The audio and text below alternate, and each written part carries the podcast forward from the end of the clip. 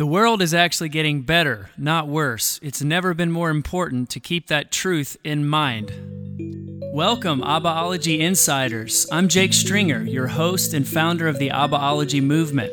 The purpose of Abbaology is to transition people from judicial, legal, fear based, and courtroom concepts of God into a loving, familial experience of Him.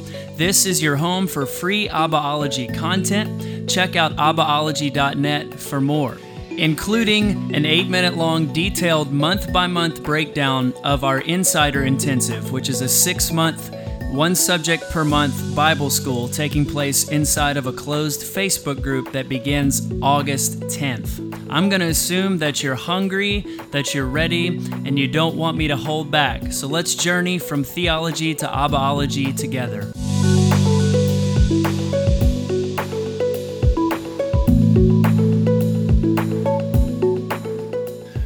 You know, this week I actually had several different pastors who are transitioning theologically from fear based and legalistic concepts of God into a fully familial, uh, Abba loving Father paradigm.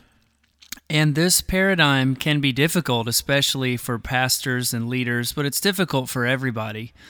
And they reached out because they were having difficulty continuing to go forward into this revelation because there are still so many dozens of people on their social media feeds that still buy into the fear based stuff.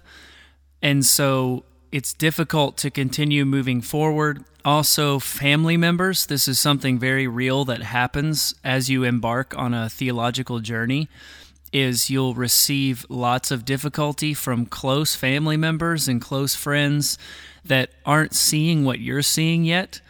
And that can be, um, those can be difficult waters to navigate. And so it's Im- so important as we're, as we're journeying theologically to at least have a few people that are also journeying. And that's kind of the heart about the Abbaology community is is for people to be able to journey together. You know, my wife Michelle and I, we journeyed as pastors um, the, and went on a theological journey. And we know how hard that was. And we had a great situation. Our church was interdenominational, meaning we had people from all different backgrounds. We started it the way the church government was set up. There was no one telling me what I could or couldn't study or teach or release. I was totally free. But even with that, it was difficult relationally, and you can get a lot of negativity coming at you. So the kingdom is not just theological, it's practical and relational. So I want to share just a few things that I shared with those pastors this past week um, that helped me. And that's all I can do. You know, um, on your social media feeds, as you transition, there is this incredible function called the unfollow button. And the unfollow button is your best friend when you're when you're on a theological journey. You don't have to unfriend people. Uh, I'm just reminding you you can unfollow them, um, at least as a first step. And then your feed starts all the negativity and fear based theology uh, all the doomsday articles about how we're in the last days and the chip that they want to give us or the vaccine is the mark of the beast. And all of that stuff that's coming at us all the time begins to not be in your feed. Because let's be honest with ourselves we're all on our phones a lot. Probably more than we should be but if we are going to be on there a lot if we're going to spend large chunks of time on social media let's be intentional about what information is coming at us while we're on there. So unfollow the people, even if they're family members. You know, I've unfollowed family members. And and here's the deal, it's not just theological. So right now the media narrative and the narrative of popular American Christian theology is fear-based and it is based around things getting worse because that is what keeps people glued to screens, to TVs, to news stations to the next article. You know, um, I joked a few weeks ago that not to be blown about by the wind of every article. We know Paul said not to be blown about by every wind of doctrine, but really people are seeing these articles as doctrine, as teaching. So don't be blown about by every wind of article. Well, what if you're in process? What if you're transitioning theologically? You know what you've left, you know what you're going towards, but you're you're not super solid in what you're going towards yet, and it hasn't yet been tested. Well, this COVID situation is testing you, I guarantee it. So, you know, imagine you're coming out of an abusive relationship, one where you lived in fear, one where the person was uh, always keeping you walking on eggshells and uncertain, never feeling secure, always afraid, and they were negative on top of all that. When you finally escape something like that, and say you start dating someone that is healthy for you, a few things happen. The one of the first things is that it takes a long time for this new person to earn your trust because you're still seeing them through the lens of all the years spent in that abusive, fearful, negative relationship. You know, at our church where we we uh, you know welcomed and accepted everyone. I would watch people take two, three years before finally their guard was down. And it required a lot of patience from our people and our leadership because we had to understand these people are essentially coming out of an abusive relationship. So there are lots of triggers. You have to earn someone's trust coming out of an abusive relationship. And there would be these situations come up that would test it would test that situation and and show them that they could trust us and we would have to have I don't know 9 or 10 of those things happen before those people really started to trust us that we weren't going to become abusive like the other lovers. So when you're transitioning theologically, just mathematically speaking, you spent so many years under the fear based, negativity, wrathful, you know, rapture's coming any second, things have to get worse mindset. I mean, listen as I list those things off. That's what we're calling the gospel. So, as your spiritual cataracts start to fall off and the veil begins to lift, and you start to understand um, that God is way better than you ever imagined, well, that that's an exciting thing to start happening, but your transition is going to get tested. And so the temptation is to go back, even, you know, and you see it all the time. This isn't a mind blowing, you know, illustration, but people stay in abusive relationships and will even go back to them year after year after year because at least it's predictable. At, you know, and predictability feels safe, even if it's abusive, you know, and so now you're, is not even golden handcuffs, but you're you're wearing essentially golden handcuffs and and the predictability is the gold on the handcuffs, but you're still in handcuffs. You know, and you're getting whacked upside the head while you have handcuffs on, you can't even defend yourself. So, as you're coming forward, as you're coming out of that, let's say now you're dating the new person.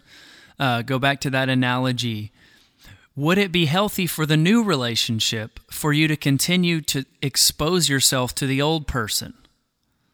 No. And if you really loved the new relationship and you loved that person, would it be loving to continue to feed off of that old relationship, those old energies? No. It would be toxic for the new thing you have going that's actually good and actually healthy. But uh, we like to live without having to trust, without risk.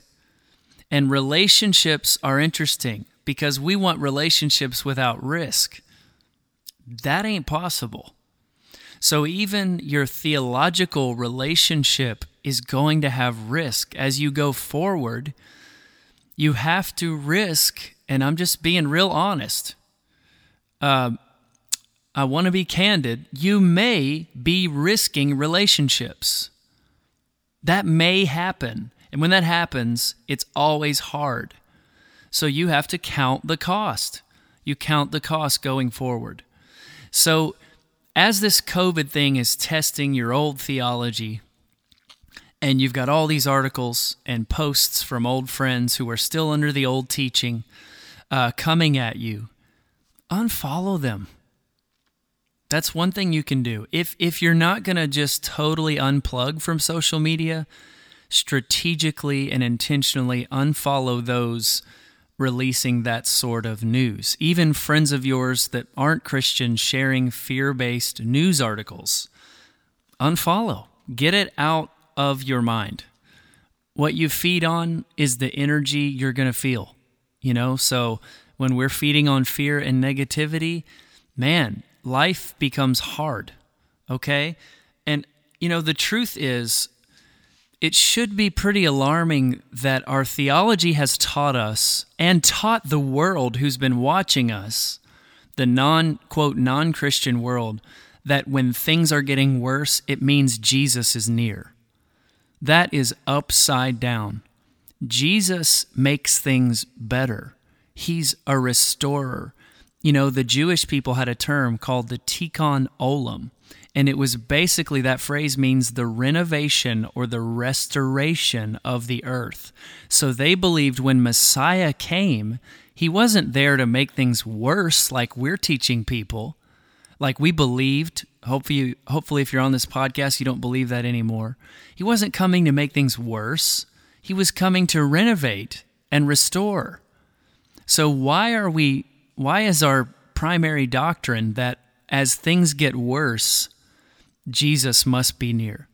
So I want to just take a second and share some facts about the world because the media narrative is is always going to tell us until there's a massive global shift in mindset.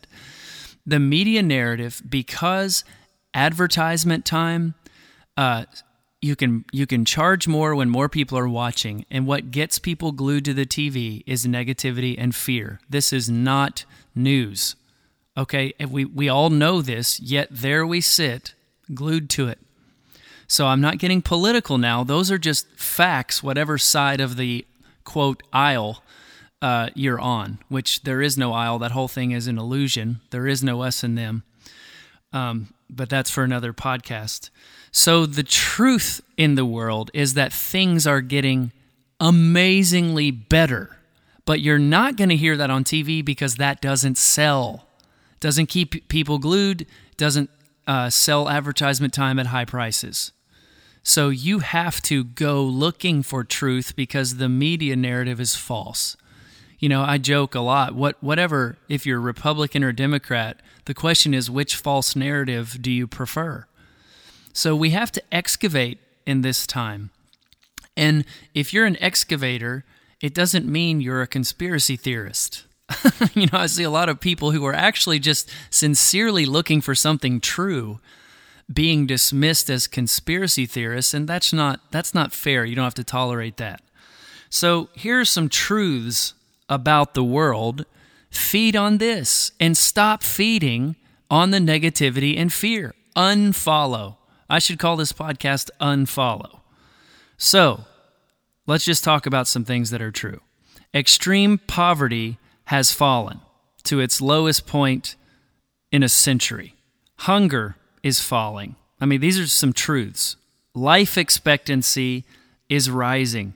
I mean, since the year 1800, life expectancy has risen by 40 years. I mean, think about that. Child mortality has steadily declined in the last 30 years.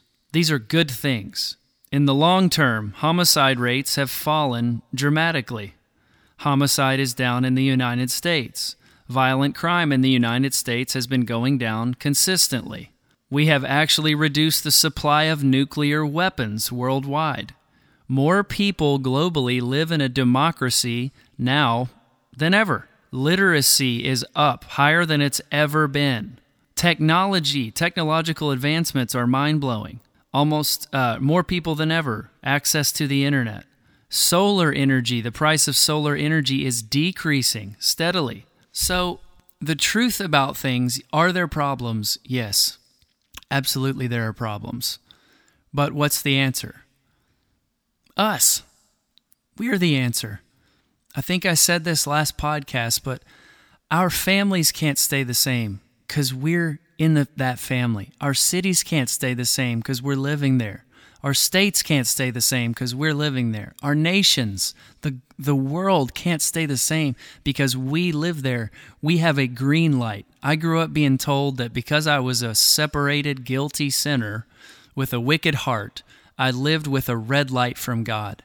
And essentially, unless a voice spoke out of a cloud unmistakably to me to do something, don't do it because you, you know, your instincts are, are wrong and you need to have a word from God.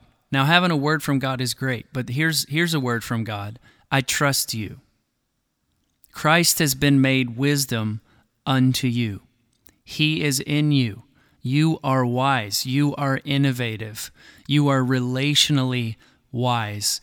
You know how to take care of your emotional well being. These things are already inside of you. You have innovative ideas for political systems, for legislations. You have, uh, you can be the glue that that keeps things flowing in wisdom. You know, uh, I think the kingdom is obviously neither left or right, but kingdom voices who understand the heart of Abba, who don't see the world as us and them, actually need to rise up in politics and things like that and infiltrate those systems. You know, Jesus said the kingdom was like a woman who inserted yeast into three uh, loaves of bread. So we have to actually go into the loaf of bread, whatever that loaf of bread is, to make a change. So today was a little different, but intentionally take care of yourself, unfollow, detoxify from that which is toxic. You can do that. You could do that in just a few minutes. You know who the people are. And take care of yourself. Love yourself, okay? Stay positive. Feed on the truth that things are actually getting better in the earth. God bless.